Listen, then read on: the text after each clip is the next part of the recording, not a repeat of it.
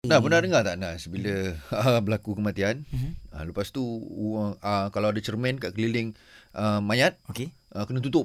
Aku tak pernah dengar tapi bila kau sebut baru aku perasan. Ya ah. Ada tau orang buat macam itu tau. Cuma benda ni apa ah, betul ke tak betul. Sebab apa kan? So kita tanya Ustaz Roslan Mohamed. Okey. Macam mana tu Ustaz? Betul Mawi di antara saya namakan awal-awal itu adat budaya orang Melayu. Oh, Hmm, okey. ada. Bila Okey. okay. kematian di rumah, TV-TV skrin ditutup, Mhm.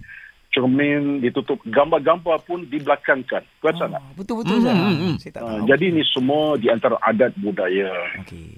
Dalam konteks agama tak ada benda itu disebut dalam hadis Nabi pun. Nabi tak sebutkan hadis, mintalah apa-apa yang namanya kaca palingkan ke belakang ataupun Tak tutup. ada pula Tak ada. eh. Hmm. Itu semua adat budaya saja. Saya pun bila duk kaji tengok, hmm. jawapan tak ada. Hmm. Apa asasnya? Jadi kenapalah cermin yang memang dah elok-elok dibelakangkan, dipusingkan? Hmm. Kenapa? Takut mayat bangkit ke? tak Ha-ha. takut apa ni apa. Tak ada. Itu dia. Jadi sebenarnya tak timbul isu itu. Hmm. Okey. Bila ada kematian, isu yang timbul yang pertama sekali ialah keluarga uh, yang datang ziarah, tolong banyakkan baca doa. Doa. Hmm. Doa. Mhm. Bukan isu mana cermin tutup, mana ke- cermin TV kena tutup dengan kain. Ini semua adat budaya. Jadi kita kena tinggalkanlah. Ada hadis menyatakan itu yang kita lakukan.